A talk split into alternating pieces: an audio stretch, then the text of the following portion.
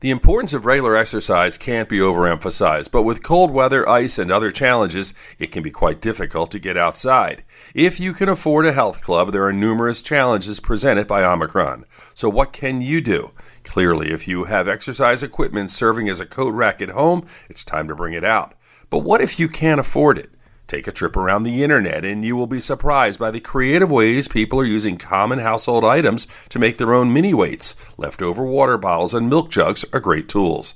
Walking in place or a few resistance bands can also help. The key is to do something. We will get through this, and it's important to take care of your body on a consistent basis. With your health, I'm Dr. Brian McDonough on 1010 Wins.